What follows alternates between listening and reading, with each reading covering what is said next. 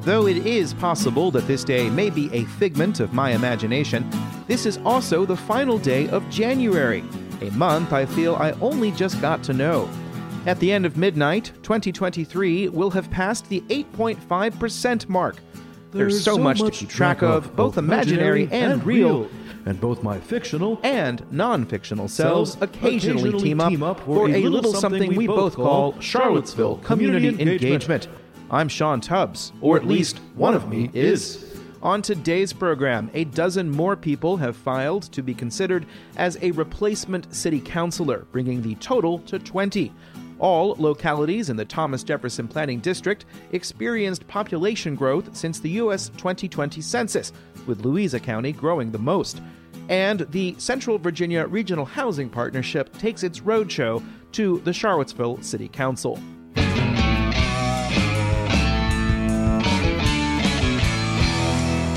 In today's first Patreon fueled shoutout, crisp air, hot cocoa, the possibility of snow days.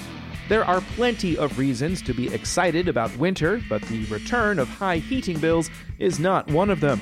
Your local energy nonprofit, LEAP, has been empowering Virginians with energy efficiency and solar solutions since 2010. With programs for all income levels, residents can access upgrades like insulation LED bulbs, low flow fixtures, and affordable rooftop solar systems. Visit www.leap-va.org to learn more and fill out the LEAP Services Inquiry Form to lower high heating bills and stay cozy this winter.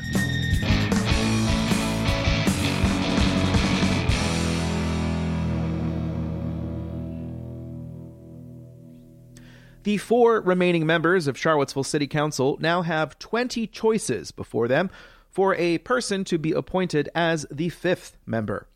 These include a sitting planning commissioner, a sitting school board member, two former city councilors, two former school board members, and a variety of others who want to join council as it considers the next city budget and the next set of rules for how new structures can be built. Here's a little about each of the 12 candidates who have filed since January 24th. Do read the full applications for details. There's a link to a list of the other eight in the newsletter.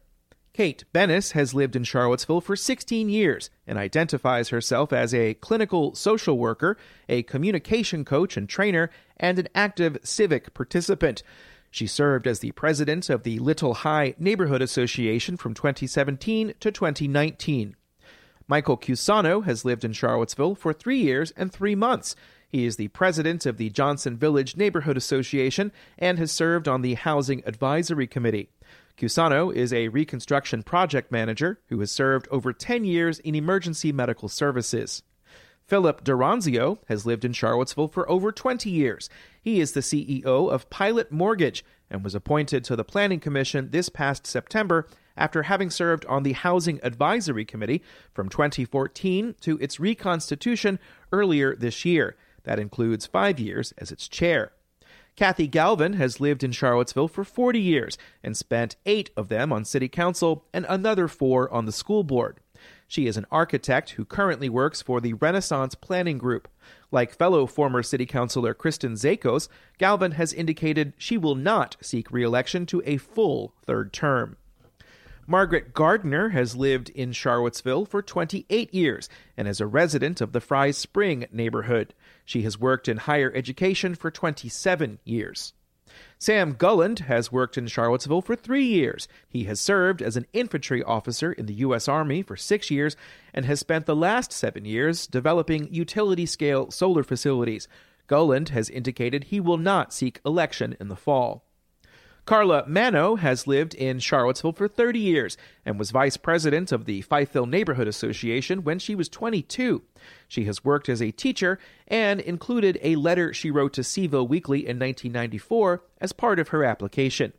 Sarah Moniz has lived in Charlottesville for a year and a half and is currently the Human Resources Manager for The Haven. She's also worked on the Blue Ridge Area Coalition for the Homeless as an administrative coordinator. Natalie Oschrin has lived in Charlottesville for 28 years and said experience living here is a valuable resource.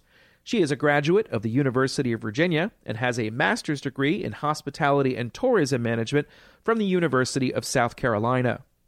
Rosia Parker has lived in Charlottesville for 28 years and has served on both the Charlottesville Redevelopment and Housing Authority's Board of Commissioners as well as the Police Civilian Review Board. In her application, Parker said she does not have the financial resources to run for council, and this is her only way to be in that position. Maynard Sipe has lived in Charlottesville for over 40 years. He's a land use attorney who has lived in the Fifeville neighborhood for 23 years. Sipe said his experience in municipal law would help the city with the zoning rewrite. He indicated he would not seek a full term. And finally, Lisa Torres has lived in Charlottesville for 23 years and is in her second term on the school board. She works as a physical home therapist. Torres said her experience as an elected official would be valuable to the city at this time. What happens next? City Council Clerk Keena Thomas has sent this information to each of the candidates. A public hearing will be conducted at the February 6th City Council meeting. Council will give candidates three to five minutes to be determined to speak first before opening the floor to others.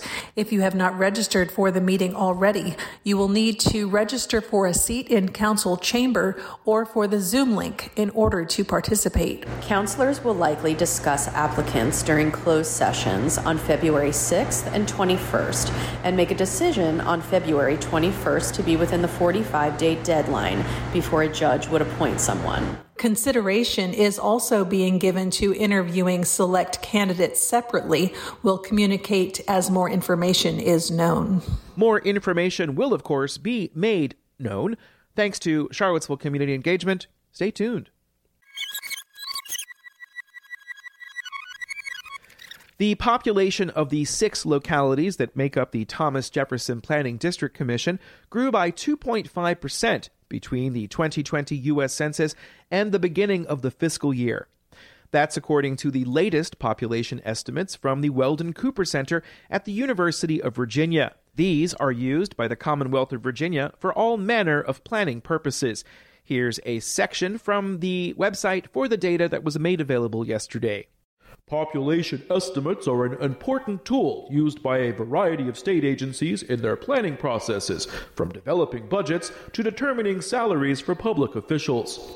The entire TJPDC region is estimated to have a population of 270,139, up from 263,617 in the U.S. 2020 census. Albemarle County is estimated to have added 3,100 people in two years and three months for a total of 115,495 people. That's an increase of 2.8% since the 2020 census. Louisa County had a 5.7% increase for a total of 39,725 people on July 1st, 2022. The 2020 census counted 37,596 people. Greene County's estimate is 21,165, an increase of 613 people. That's a 3% increase. Fluvanna County added 594 people over the period for an estimated population of 27,843, a 2.2% increase. Charlottesville has the second smallest increase of the six localities with 0.4%, with a 2022 estimate of 51,278. That is 228 more people. The numbers for Charlottesville deserve a little more explanation. Here's a section from that website. Across the country, localities with relatively large college populations, including some Virginia localities, were often undercounted in the April 1, 2020 census count. The U.S. Census counted 46,553 people in Charlottesville on April 1st, 2020. That was after the University of Virginia canceled in person classes for the rest of the spring semester due to the COVID pandemic. Weldon Cooper instead is using their own 2020 population estimates as a benchmark for Charlottesville, as well as Harrisonburg, Lexington, Lynchburg, Montgomery County, Prince Edward County, Radford, and Williamsburg. Once the remainder of the 2020 census data is released later this year, we will further examine the discrepancies in college town populations and make additional adjustments if needed. Nelson County rounds out the TJPDC region with a 38 person increase over two years, with a population of 14,813. That's a 0.3% increase, the lowest in the region. Regional conversations about population should also take Buckingham County into consideration, given its proximity to Scottsville, as well as its inclusion in the federally defined Metropolitan Statistical Area. Buckingham takes Louisa's place for these purposes. Buckingham County has an estimated population with 14 fewer people than on April 1st, 2020. The total estimate is 16,810. The Charlottesville MSA increased by 2% to a total population of 230,594. That makes it the sixth largest metro area in Virginia, in between Lynchburg at fifth and Blacksburg at seventh.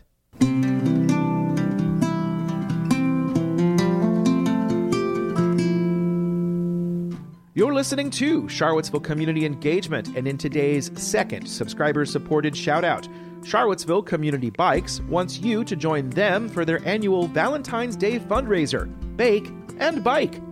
On Tuesday, February 14th, costumed bike couriers will deliver pre ordered bags of scones all around Charlottesville. Bags will include six scones, chocolate chip and cranberry, baked and packaged by Sweet Holly's Desserts, and you can add a personalized note for your recipient. Deliveries will be made between 11 a.m. and 3 p.m. If you live outside the delivery area, you can also pre order scones and pick them up at Community Bikes on Tuesday, February 14th. They are limited to 160 bags of scones, so order as soon as you can. You can visit charlottesvillecommunitybikes.org to learn more about Bake and Bike.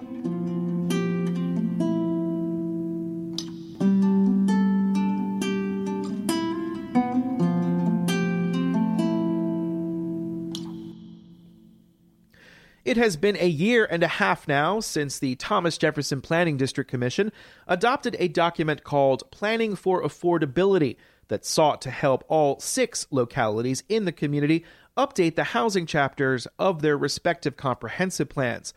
The work is part of something called the Central Virginia Regional Housing Partnership, a subset of the TJPDC. This month, members of the partnership have been appearing before different elected bodies to share what the group does. Albemarle County's turn is this Wednesday, but Charlottesville City Council had the opportunity to hear a little bit of the roadshow at their meeting on Tuesday, January 17th. Here is Ned Gallaway, the Rio District representative on the Albemarle Board of Supervisors and the chair of the Regional Housing Partnership. The why behind the partnership was created was we all know that we have housing affordability issues, and it's not just specific to any one jurisdiction that's in the commission or the TJPDC uh, represented bodies.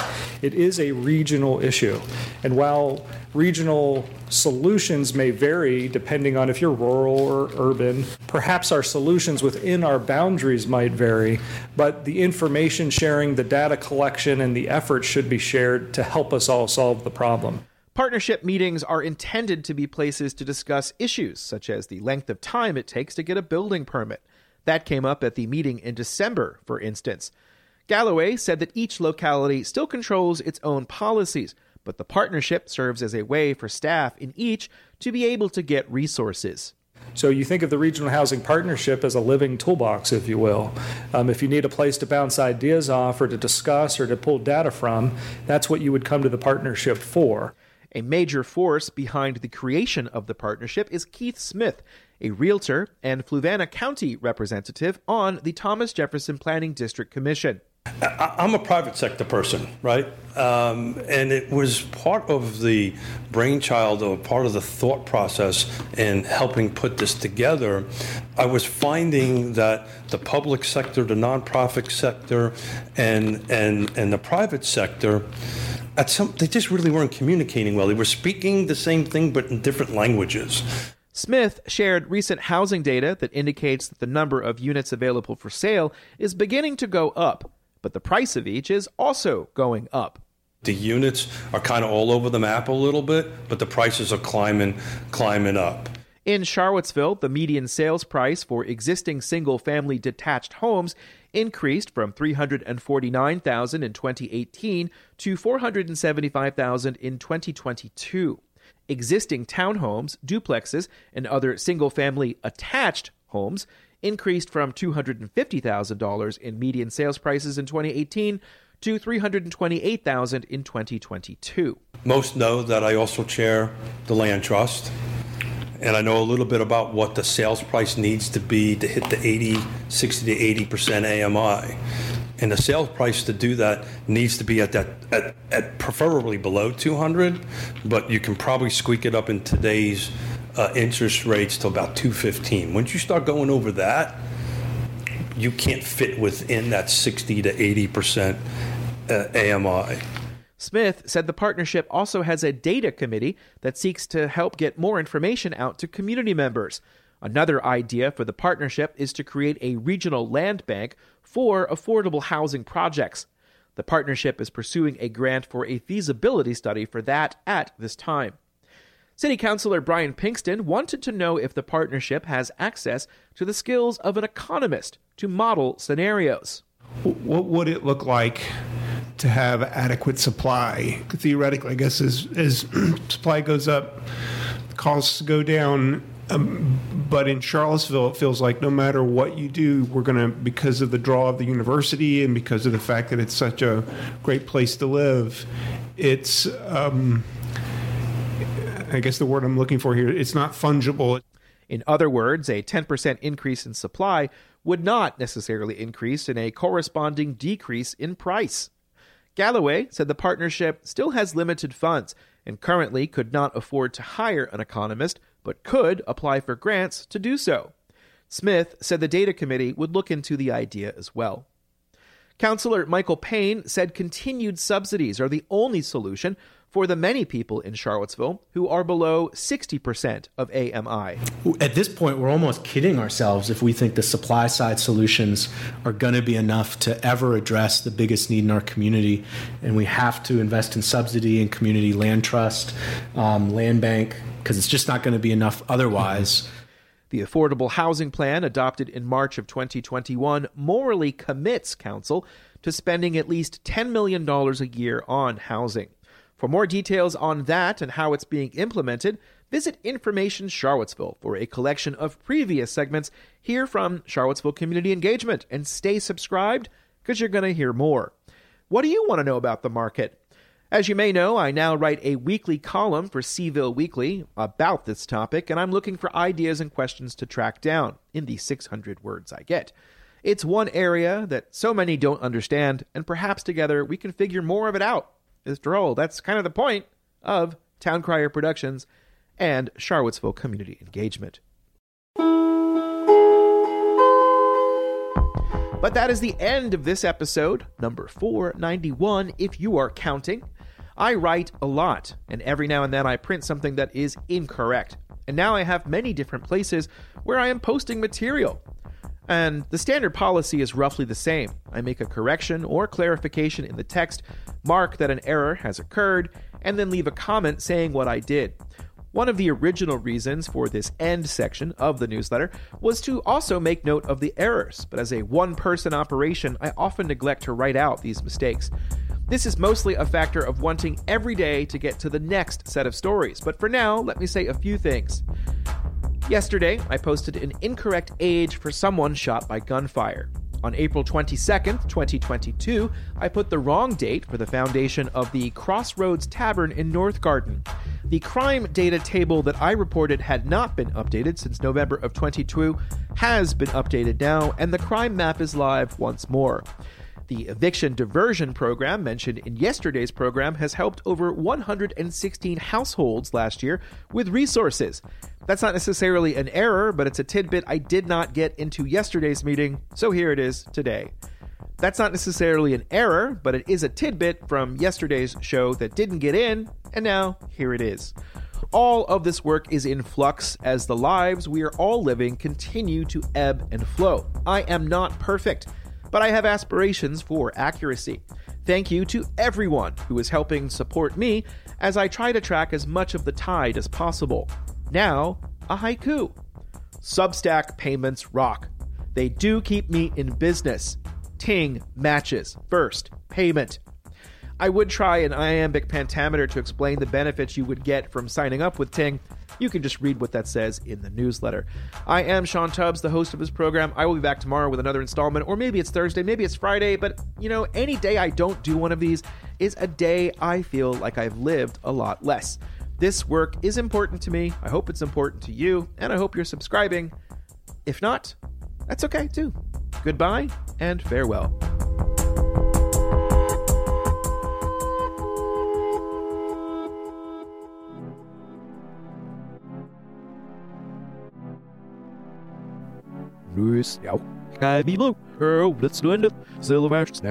Let's it, it,